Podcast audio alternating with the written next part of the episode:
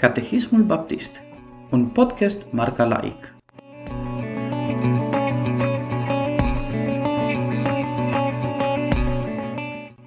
Întrebarea numărul 40.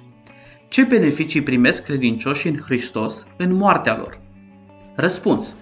Sufletele credincioșilor sunt la moartea lor făcute perfecte în sfințenie și trec direct în glorie, și trupurile lor fiind în continuare unite în Hristos, se odinesc în mormânt până la înviere.